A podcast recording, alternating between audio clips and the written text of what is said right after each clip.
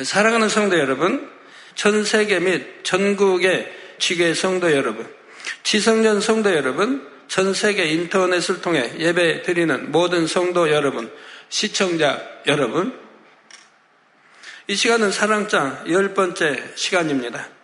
만약 누군가가 여러분에게 사과는 어떤 과일입니까? 하고 묻는다면 여러분은 아마도 사과는 붉고 단맛 또는 신맛이 나는 과일입니다. 등등 사과에 대해 각자가 알고 있는 대로 느낀 대로 설명할 것입니다. 그런데 만약 사랑은 어떤 것입니까? 하고 묻는다면 여러분은 무엇이라 대답하시겠는지요? 사랑은 사과처럼 눈에 보이는 사물이 아니므로 쉽게 설명이 되는 것은 아니고 또 설명하는 사람마다 그 약간 의견, 뜻들이 다른 거 봅니다. 그러나 이 사랑장 말씀을 잘 들으시는 분들이라면 사랑에 대해 잘 설명하실 수 있을 것입니다. 사랑장 말씀은 사랑이란 과연 무엇인가? 사랑의 참된 의미와 그 개념에 대해 밝히 알려주는 말씀이기 때문이지요. 여러분이 이 말씀을 잘 양식 삼으신다면 마음의 참된 사랑을 이루실 수 있으니 얼마나 감사합니까? 지난 시간에는 사랑은 온유하며 하신 말씀에서 온유함을 이루려면 마음의 악을 벗고 자기를 깨뜨려 성결되어야 한다 했습니다. 마음에 악이 없을 때라야 자비와 극률이 풍성하신 아버지 하나님의 마음으로 영혼들을 바라봄으로 용서하고 이해하며 포용해 줄 수 있기 때문이지요. 또한 마음이 온전히 성결되어야 성령의 밝은 음성을 들어 영혼들을 푸른 초장으로 실만한 물가로 인도할 수 있다 했습니다. 이처럼 마음의 성결을 이룰 때라야 하나님께서 인정하시는 온유한 사람이 될 수가 있지요. 그런데 성결되어 마음에 악이 없으므로 내면이 온유한 것만으로는 온전하다 할 수 없고 외면의 덕을 함께 갖추어야 합니다. 오늘 이 시간에는 외면의 덕을 이루기 위해서 어떻게 해야 하는지 말씀드립니다. 말씀을 마음에 잘 양식 삼으셔서 온유와 덕을 두루 갖춘 사랑스러운 하나님의 자녀들로 나오시기를 바랍니다. 그래서 시편 37편 11절에 오직 온유한 자는 땅을 차지하며 풍부한 화평으로 즐기리로다 말씀하신 대로 장차 천국에서 영원한 복락을 누리게 되시기를 주님의 이름으로 축원합니다. 네. 오직 온유한 자는 땅을 차지하며 풍부한 화평으로 즐기리라. 온유한 자는 복이 있나니 땅을 기업으로 받는다. 마태복음자에도 말씀하고 있고요. 사랑하는 성도 여러분, 아무리 훌륭한 사람이라도 옷을 잘 갖춰 입지 않으면 아무래도 격이 떨어질 수가 있습니다. 아무리 훌륭하고 권세 있고 부유해도요, 잠바 차림으로 교회 딱 앉아보세요. 그러면 누가 저분은 그냥 그런가 보다 이렇게 여기죠. 물론 사람은 외면을 보고 취하는 건 아닙니다. 속을 봐야죠. 그러나 이제 겉으로도 이렇게 어떻게 하냐에 따라 또 다르게 보이죠. 왕이나 귀족고 신분을 가진 사람이라도 신분을 나타내주는 복장을 갖추지 않으면 겉으로 볼 때는 그런 존귀한 사람인지를 잘 알 수가 없지요. 영국에 옛날 그 학창실 때그 보니까 거지 왕자가 있지 않습니까? 왕자였는데 밖에 나와서 거지 생활합니다. 누가 왕자로 여깁니까? 거지지. 거지 옷을 입으면 거지가 되는 거예요. 왕자래도. 그런 거 소설이 있어서 아주 재밌게 봤었는데 전에 말씀드린 대로 덕은 이런 옷과 같습니다. 옷이 그 사람의 신분을 드러내기도 하는 것처럼 덕은 내면의 온유함이 겉으로 드러나게 하고 그 힘을 발휘하게 하는 것이라 할 수가 있지요. 비유를 들어 벌이나 나비 같은 곤충의 도움으로 번식하는 꽃들은 대개가 아름답고 향기롭습니다. 곤충들을 끌어들일 수 있어야 하기 때문이지요. 그런데 만약 꽃의 고운 빛깔이 잘 드러나지도 않고 향기도 나지 않는다면 꽃에 아무리 꿀이 많아도 벌이나 나비 등 곤충들을 불러 모으기가 어렵지요. 마찬가지로 마음에 악이 없으므로 온유해서 오른뺨을 치면 왼뺨도 돌려댈 수 있는 사람이라 해도 말과 행실에 덕이 없으면 그 온유함이 온전히 빛을 발할 수가 없습니다. 물론 말과 행실에 덕이 있는 것처럼 보인다 해도 내면에 온유하지 않으면 외모만 포장한 것과 같으니 이건 더 문제이지요. 마치 화려한 옷을 잘 갖춰 입었다 해도 그 사람은 내면이 훌륭하지 못하면 화려한 외모도 별로 가치가 없는 것과 같습니다. 자, 따라서 내면의 온유함과 외면의 덕은 함께 갖출 때 진정 온유하다 할 수 있고 그 가치를 발휘하게 되지요. 이스라엘 자손으로서 이방 나라 애굽의 총리가 되어 애굽을 치리하였던 요셉은 바로 이런 덕을 갖춘 인물이었습니다. 당시 애굽은 주변 나라들 중 강대국에 해당했기에 왕을 비롯한 백성들은 그만큼 자부심이 있었지요. 그런데 요셉은 이방인이었습니다. 이런 상황에서 총리가 되었으니 만약 요셉이 조금이라도 허물이나 과실을 보이게 되면 그 자리를 지키지는 쉽지 않은 상황이었던 것입니다. 요셉은 이런 어려운 상황 속에서도 애굽을 잘 치리해 나갔습니다. 당시 온 애굽의 백성들이 요셉의 말이라면 그대로 순종했던 것을 볼 수가 있습니다. 사랑하는 성도 여러분, 우리 여성도 여러분, 남편을 섬김에 있어 온유함으로 섬겨야죠. 온유함으로 잘 섬겨드리면 남편의 사랑을 받죠. 근데 다는 아닙니다. 우리 아내 되신 분들이 남편을 참 온유로만 섬기면 어, 얼마나 남편의 사랑을 받으면 얼마나 좋습니까? 그런데 그렇, 그렇지를 못해요. 온유하게 잘 섬겨드렸더니 대부분 많은 남편들이 아내를 우습게 여기는 거예요. 그러면 어떻게 해야 됩니까? 온유로만 섬겨서는 아니 됩니다. 즉, 덕이 없는, 덕을 갖추지 않은 온유로만 섬기니까 그런 일을 당한다 이 말입니다. 덕을 갖춘 온유로 섬길 때는 결코 남편이 아내를 우습게 보지를 못합니다. 말이나 행동이나 모든 것이 정확하고 예, 남편이 흠잡을 수 없는 그런 행함이기 때문에 절대로 우습게 여기지를 않게 되는 거예요. 그러니 사랑받을 수가 있죠. 네.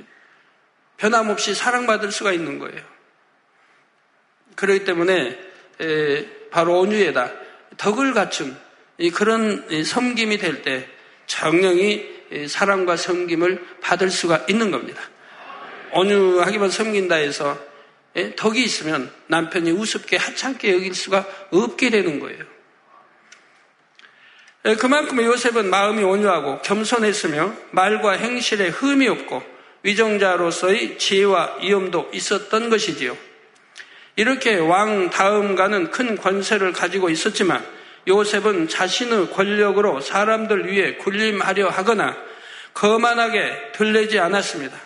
누구와 걸리거나 화평을 깨는 일이 없었지요. 자기 자신에게는 엄격했을지라도 상대에게는 너그럽고 부드러웠습니다. 말 한마디를 하더라도 작은 행동 하나를 할 때도 항상 상대의 마음을 살펴주고 배려해주는 덕이 있었지요. 그러기 때문에 왕이나 왕의 다른 신하들은 요셉이 이방인임에도 요셉을 경계하거나 시기하지 않을 수 있었던 것입니다. 오히려 사랑하고 신뢰하게 되었지요. 설령 상대가 자신에게 악을 행한다 해도 요셉은 넓은 마음으로 상대를 용서하고 포용해 나갔습니다. 이처럼 덕은 자신이 반듯한 언행을 갖추었다 해도 그 기준으로 상대를 판단 정지하지 않는 넓고 큰 마음이지요. 요셉이 자신을 애굽의 종으로 판 형들이 기근으로 인해 양식을 구하러 자기에게 왔을 때 형들에게 어떻게 행했는지를 보면 이런 요셉의 면모를 더 잘할 수가 있습니다. 요셉은 자신을 죽이고자 했던 형들이 죄값을 치르게 할 수도 있는 충분한 힘이 권세가 있었습니다. 그런데 요셉은 이때 그동안 당한 고난을 생각하므로 원수를 갚고자 한 것이 아니라 형들이 하나님과의 사이에 죄의 담을 허물 수 있도록 회개할 기회를 지혜롭게 만들어 줍니다. 무조건 징계를 한 것도 아니고 무조건 용서하고 품어 주기만 한 것이 아니라 하나님의 뜻에 합당하게 형들에게 유익이 되도록 상황을 만들어 갔던 것입니다. 여러분 이런 영적인 온유와 덕이 있으면 또 하늘의 지와 명철도 받게 되거든요. 그러니 성령의 밝은 주관, 음성, 인도 주관을 받아서 또 능히 해 나가게 되는 것이고요. 형들은 결국 자신들의 잘못을 뉘우치고 회개하는 모습을 보이지요. 그런데 형들은 애굽의 총리가 되어 자신들의 눈앞에 있는 동생 요셉을 알아보자 두려워 떱니다. 요셉은 이런 형들에게 어떻게 동생인 나를 헤아려 할 수가 있었습니까? 하고 따져 묻거나 이제 그 죄값을 치를 각오를 하라고 위협한 것이 아니지요. 창세기 45장 5절에 당신들이 나를 이곳에 팔았으므로 근심하지 마소서 한탄하지 마소서 하나님이 생명을 구원하시려고 나를 당신들 앞서 보내셨나이다 하고 오히려 안심시킵니다. 요셉은 형들을 마음에서 온전히 용서했을 뿐 아니라 형들의 마음을 헤아려 감동적인 말로 위로하는 적극적인 선을 행하고 있는 것이지요. 성결되어 마음에 악이 없으므로 원수라도 용서하는 온유한 마음일 뿐 아니라 원수까지도 감동시킬 수 있는 마음 씀씀이와 행함, 곧 외면의 덕을 갖추고 있었다는 사실입니다.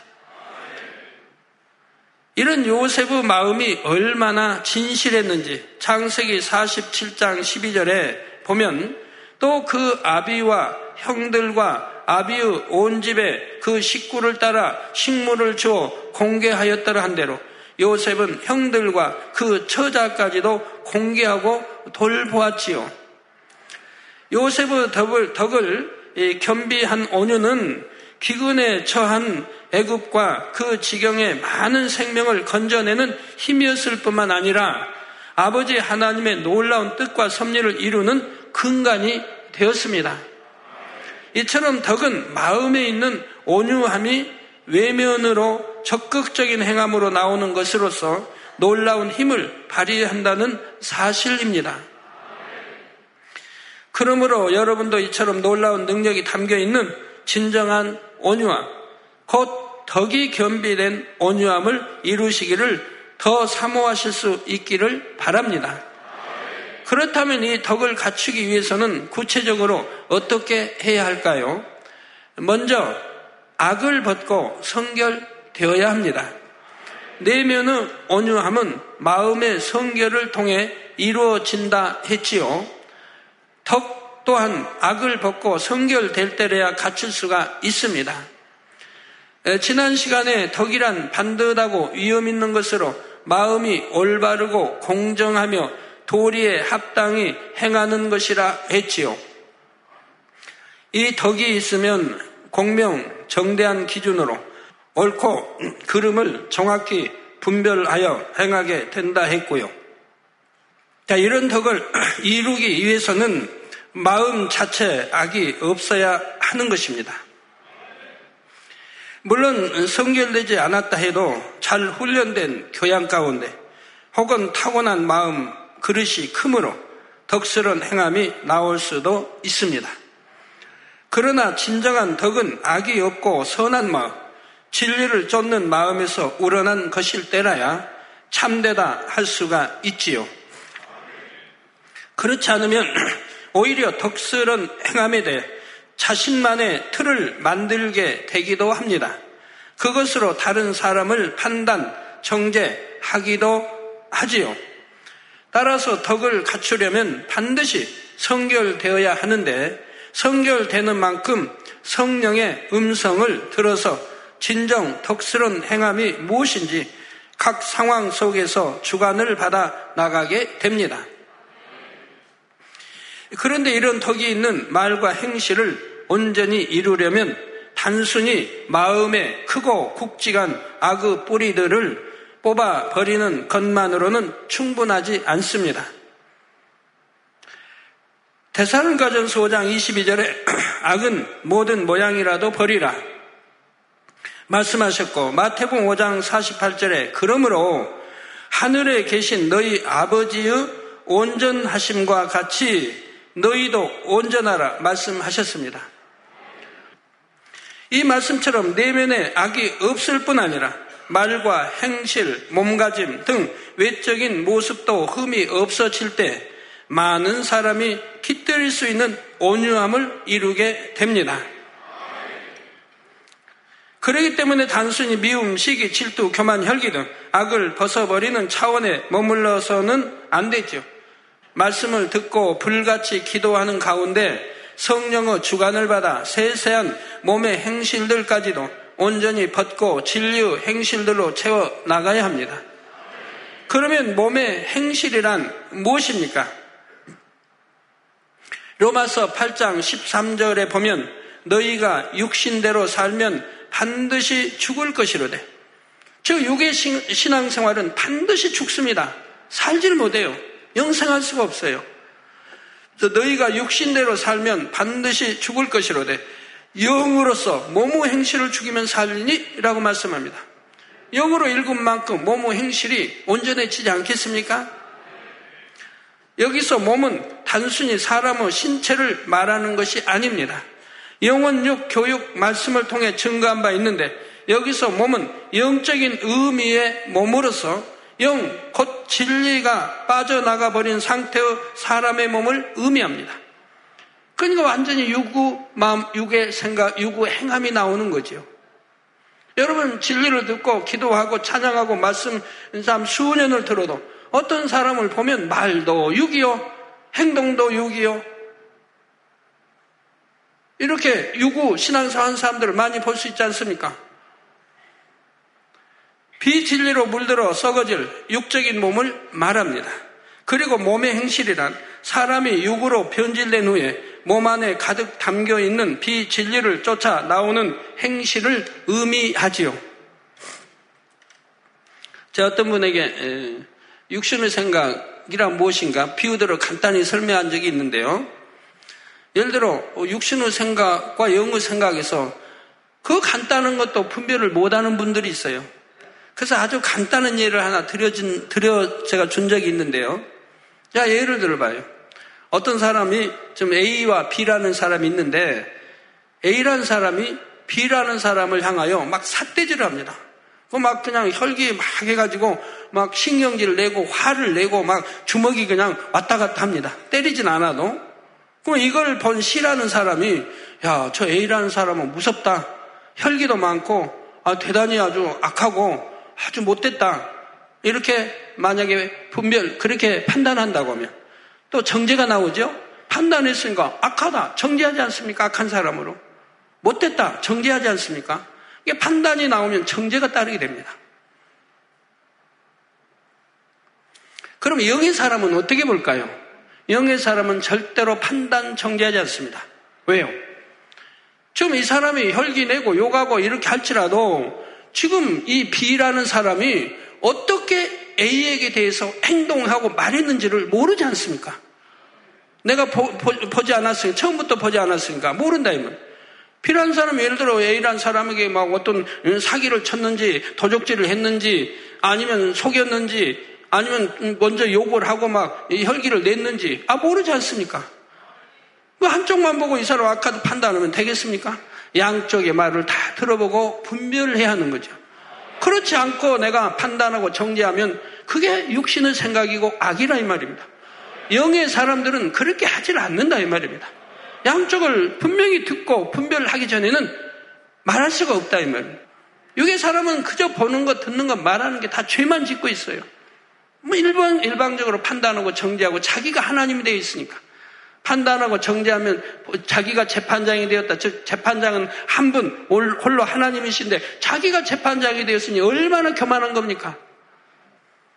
자, 평소에 말을 하는 습관을 볼 때도 농담 같은 가벼운 말을 자주 하고 상대에게 쉽게 쉽게 반말을 하는 사람과 늘 말을 주의하고 존대말로 항상 상대를 높여주는 사람과는 큰 차이가 납니다. 이런 언행은 마음이 성결되어 악이 없을수록 상대를 사랑하고 섬기는 마음을 이루는 만큼 나와지게 되는 것이지요. 곧 성결되어 악이 없을수록 이런 말과 행실이 나오게 되는 것입니다. 이때 몸의 행실에는 명백한 죄를 범한 것뿐만 아니라 온전하지 않은 행실들도 모두 포함됩니다. 예를 들어 어떤 사람은 어떤 악의가 있는 것은 아닌데 말투가 딱딱하고 퉁명스러운 경우가 있습니다. 주님을 영접하고 마음의 악은 버렸다 해도 아직 육에 거했을 때의 흔적이 남아 있으므로 다정다감하기보다는 무뚝뚝한 성격이 말투에 나타나는 것이죠.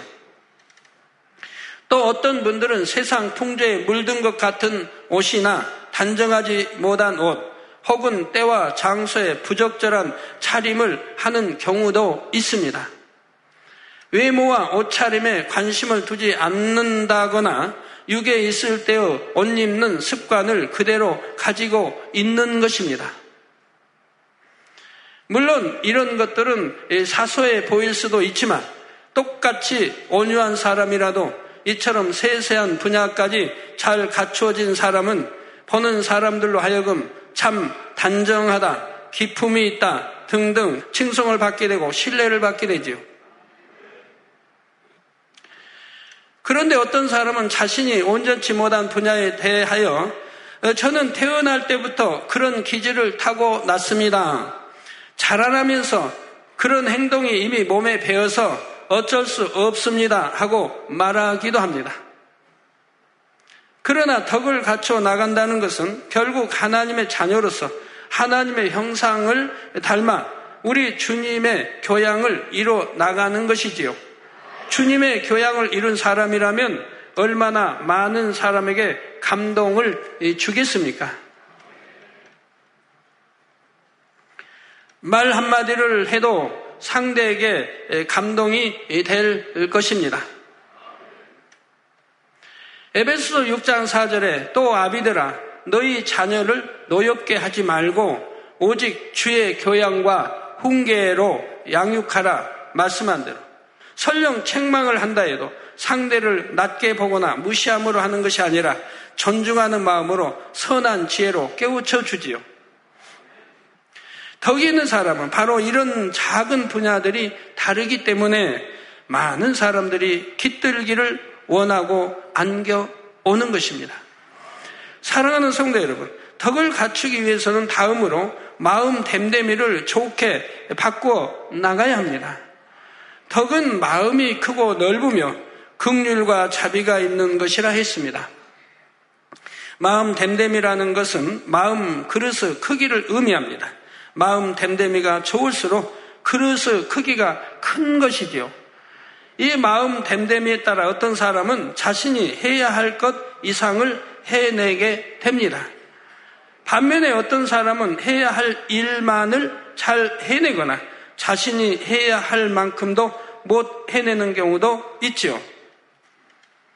그런데 똑같은 마음, 그릇을 가졌다 할지라도 각 상황 속에서 얼마나 마음을 넓혀서 사용하는 것에 따라 마음 댐댐이는 달라지게 됩니다. 다 같은 그릇인 것 같아도 아니죠. 그래서 크기가 다 다릅니다. 사람 마음에 예, 덕, 행실 모든 게 다르고 그릇이 다 사람마다 여러분이 우리 남성들 그릇이 커봐요. 그리고 나 영으로 들어가 성결돼봐요. 그러면 하나님이 마음껏 부어줄 수 있는 거예요. 그릇이 크니까 마음껏 부어주고 그릇이 적으면 부어도 담을 데가 없어요. 이거면 정확합니다. 그릇이 크냐 적으냐에 따라서 전혀 다른 거예요. 물질의 축복 마찬가지. 우리 남성들 물질의 축복도 마찬가지. 그릇이 크면 큰 대로 크게 받는 거고 적으면 하나님이 주고 싶으셔도 적으니까 그거밖에 못 받는 거예요. 그래서 큰 분은 그냥 알 수가 있죠. 그릇이 큰 분은 그냥 알 수가 있습니다.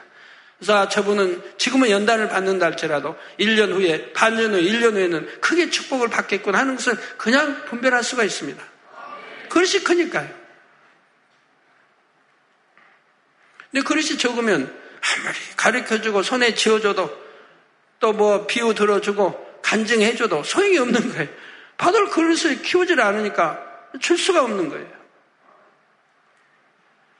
자, 덕이 있는 사람은 마음을 크고 넓게 쓰기 때문에 자신이 당연히 해내야 할 것, 그 이상을 해내는 마음 됨됨이입니다. 빌리포스 2장 4절에 보면 각각 자기 일을 돌아볼 뿐더러 또한 각각 다른 사람들의 일을 돌아보아 나의 기쁨을 충만케 하라 말씀하셨지요. 이 말씀처럼 자신의 일뿐만 아니라 주변 사람들의 일도 돌아봐 주고 살펴주는 것입니다. 이런 마음 댐댐이는 자신이 모든 상황 속에서 얼마나 마음을 넓혀 쓰는가에 따라 달라지므로 꾸준한 노력을 통해 변화시켜 나갈 수가 있습니다.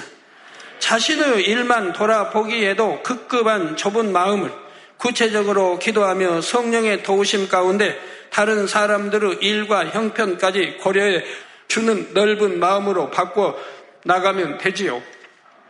예를 들어 성교회 안에는 많은 기관장님들이 있고 한 지역 안에는 조장님들과 구역장님들이 있습니다. 어떤 분들은 자신이 맡고 있는 기관이나 조, 구역의 일만을 잘 감당해 나갑니다. 물론 자신에게 맡겨진 사명을 잘 감당하는 것은 참으로 감사한 일이죠. 그런데 어떤 분들은 내 기관이나 조, 내 구역의 일을 잘 살필 뿐 아니라 내가 속해 있는 성교의 전체, 지역 전체를 염두에 두고 살펴 나갑니다. 때로는 전체를 위해 자신의 유익을 구하기보다 양보하고 희생하기도 하지요. 기관원들이 마음을 모아 선교의 전체를 섬겼을 때 후에 오히려 더 큰 축복을 받았다고 간증하는 경우들, 경우들도 있는 것을 봅니다.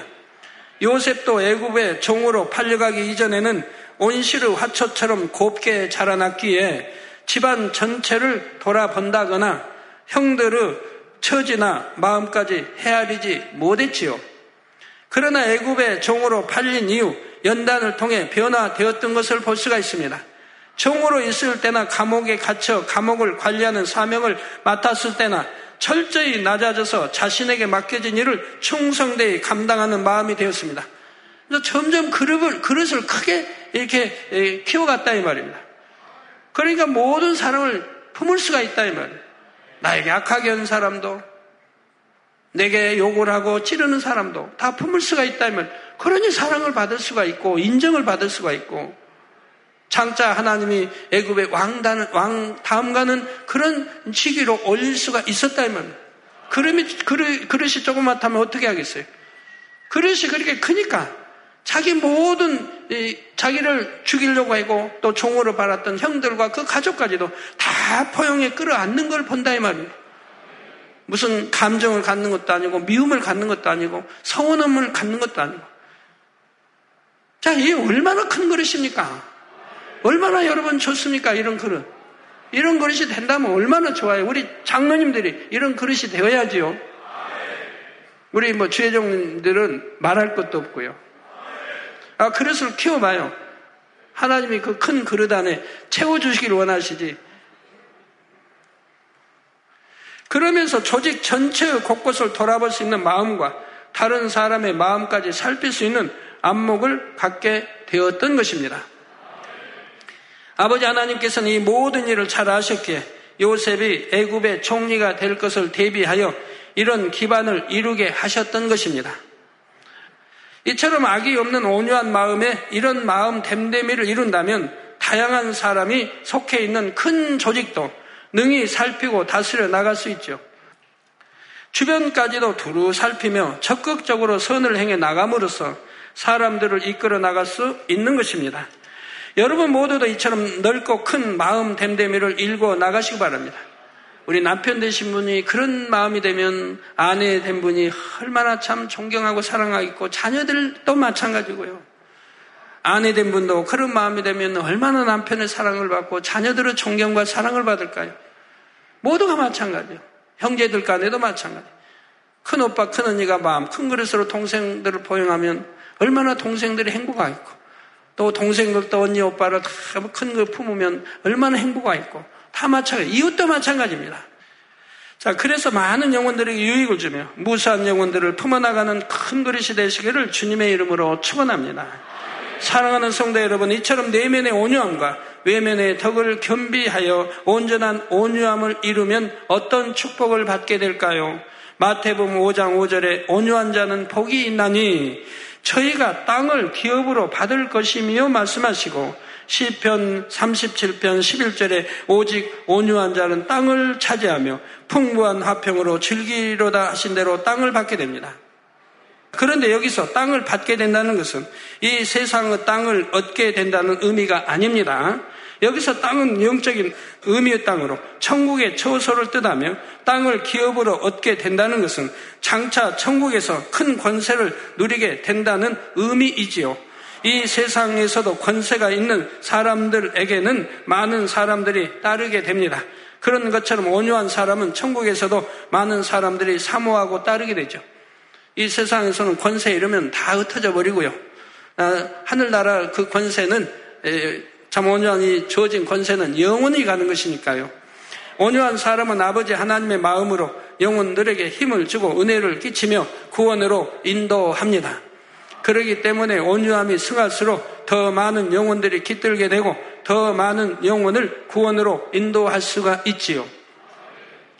따라서 온유한 사람은 장차 천국에서 큰 권세를 누리게 되며 그만큼 넓고 큰 땅, 곧 천국의 처소를 기업으로 받게 되는 것입니다. 이 땅에서도 큰 부와 명예, 권력이 있는 사람에게는 권세가 따르고 많은 사람이 따르기도 합니다. 그러나 가지고 있던 것을 잃어버리면 대부분 권세도 잃게 되는 것을 봅니다. 따르던 많은 무리가 떠나버리고 말지요. 그러나 온유한 사람에게는 따르는 권세는 이런 세상의 권세와는 다릅니다. 사라지거나 변하는 일이 아니 없지요. 이 땅에서는 많은 사람들의 인정과 칭송을 받으며 영혼이 잘된 만큼 범사가 잘되는 축복을 받게 됩니다. 천국에서도 세세토로 아버지 하나님의 큰 사랑을 받으며 무수한 영혼들에게 존경과 칭송을 받게 되고 사모함의 대상이 되죠. 우리 성도님들 가운데는 참 뭐 구제 참 많이 하는 분들 많습니다. 구제. 왼손이 하는, 오른손이 모르게, 오른손이 왼손이 모르게 구제하는 분들이 의외로 많아요. 근데 그분들이 내가 구제했습니다 하는 거 아니에요. 근데 그런 분들이 의외로 많아요.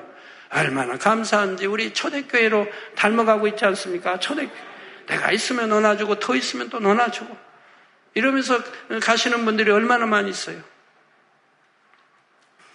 자, 결론을 말씀드립니다. 사랑하는 성도 여러분. 마태복음 20장 25절 28절에 보면 예수님께서는 영적으로 어떤 사람이 큰 사람인지를 말씀해 주십니다.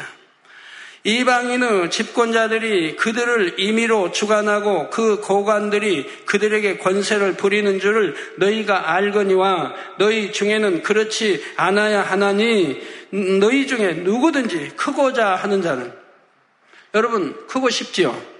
크고 싶습니까? 아니면 적고 싶어요? 우리 장로님들 크고 싶지요? 누구든지 너희 중에 누구든지 크고자 하는 자는 너희를 섬기는 자가 되고 섬기는 자가 되고 너희 중에 누구든지 으뜸이 되고자 하는 자는 너희의 종이 되어야 하리라. 크고 싶으면 섬기시라 이 말입니다. 그리고 으뜸이 되고 싶으면 종이 되라 이 말입니다. 그러면 하나님이 으뜸이 되게 해주시고 예? 하나님이 높여주신다 이 말입니다. 인자가 온 것은 섬김을 받으려 함이 아니라 우리 주님도 동네 북이 되셨어요.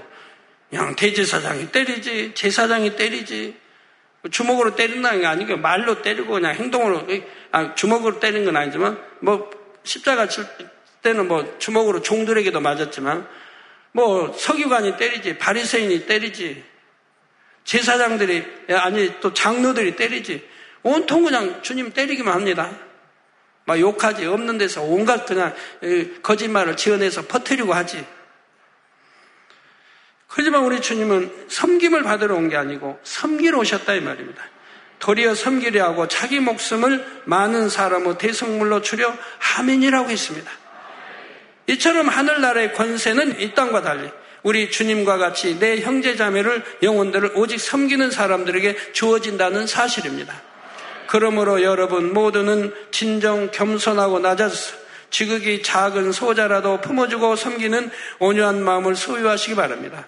우리 주님도 그렇게 섬겨, 섬기셨고 희생하셨기 때문에 만왕의 왕, 만주의 주가 되신 것입니다. 영적인 온유함은 악이 없는 온유한 마음과 다른 사람들을 포용하고 다스릴 수 있는 덕을 함께 갖춘 것이라 말씀드렸습니다. 내면의 온유함과 덕을 이루기 위해서는 마음에서 악은 모양이라도 벗어버리고 성결되며 말과 행실의 온전함을 이루어 나가야 한다 했지요. 이런 온유함을 이루면 장차 천국에서 넓은 땅, 곧 좋은, 좋은 처소를 기업으로 얻게 되며 큰 권세를 누리게 된다 했습니다. 여러분 모두가 진정 온유한 하나님의 참 아들, 딸들로 장차 천국에서 큰 자가 되어 하나님의 보좌 가까이에 이르시기를 주님의 이름으로 축원합니다. 할렐루야 전능하신 사랑의 아버지 하나님 이 시간 기도 받는 모든 성도님들 위해 안수하여 주옵소서. GCN 방송과 인터넷과 화상을 통해 기도받는 지 교회와 지 성전 그리고 전 세계 하나님의 자녀들 위에도 시공간을 초월하여 역사하여 주시기를 원합니다. 믿어지는 믿음을 주시고 부정적인 생각과 의심의 세력을 물리쳐 주옵시며 모든 시험 환란도 물리쳐 주옵소서. 머리부터 발끝까지 오장 육부 뼈 마디마디 온몸의 신경 조직 세포 등 아픈 곳마다 성령의 불로 태우시고 근본의 빛으로 역사하여 주옵소서. 예수 그리스도의 이름으로 명하노니 원수마귀 사단 모든 질병 균 연약함아 물러가라. 빛이 여임하라. 모든 불친 난치병도 성령의 불로 태워 깨끗하게 역사하여 주옵소서. 말라리아를 비롯한 모든 풍토병도 물리쳐 주옵소서. 깨끗함을 입을 지어다. 감기, 기침, 열, 몸살, 독감 등 각종 유행성 질병도 다 물러가라.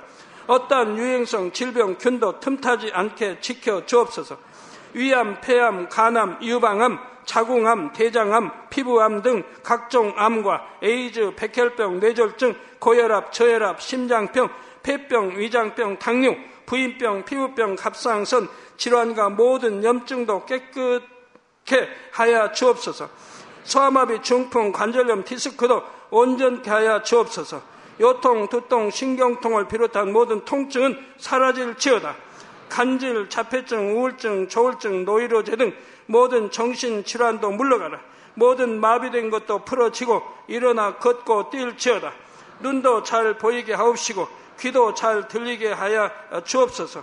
소경은 눈을 뜨고 기머거리는 들으며 벙어리는 말할지어다. 각종 사고 후유증도 깨끗게 하시고 부러진 뼈도 붙여 주옵소서. 화상 입은 것도 온전케 하옵소서. 화기야 물러가라. 열도 물러가라. 아버지 흉터도 나지 않게 역사해 주시기를 원합니다. 마약을 비롯하여 각종 약물과 독극물 중독도 깨끗함을 입을 지어다. 죽은 신경과 세포가 살아나며 죽은 자도 살아나게 하여 주옵소서. 잉태의 축복도 주시기를 원합니다. 잉태 축복을 받으라 예수 그리스도의 이름으로 명하느니 원수막이 사단을 하늘 공중 곳에 잡은 악의 영들아 물러가라. 그의 사자들도 물러갈 지니라. 이 땅의 악한 영, 더러운 영, 거짓되고 간사한 영, 이간질하고 미혹하는 모든 어둠들은 물러가라. 모든 흉악의 결박을 풀고 어둠아 물러가라. 빛이 여 임하라. 아버지 하나님 부르짖어 기도할 수 있는 능력을 주시고 죄를 버리고 성결될 수 있는 능력을 주옵소서. 영혼이 잘됨 같이 범사에 잘되게 하시고 가정의 복음화도 이루어 주시기를 원합니다. 한 주간도 모든 사고와 재앙으로부터 지켜주시고 불통이 없는 형통한 삶을 살 수 있도록 축복해 주옵소서. 성령의 불담으로 천군 천사와 주님의 불꽃 같은 눈동자로 모든 하나님의 자녀들과 가정, 일터, 사업터를 지켜주시기를 원합니다. 학생들에게 지와 명철을 더하시고 공부도 할 수 있는 뜨거운 마음과 열정도 더하여 주옵소서. 마음과 생각을 세상에 빼앗기지 않도록 지키시고 하나님을 뜨겁게 사랑하는 학생들로 축복하여 주옵소서. 하나님의 자녀들이 먹으나 마시나 입으나 무엇을 하든지 하나님 앞에 영광 돌리는 삶이 되게 축복하여 주시기를 원합니다.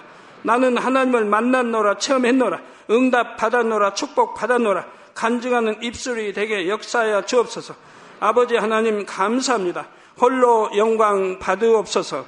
우리 주 예수 그리스도의 이름으로 기도하옵나이다. 아멘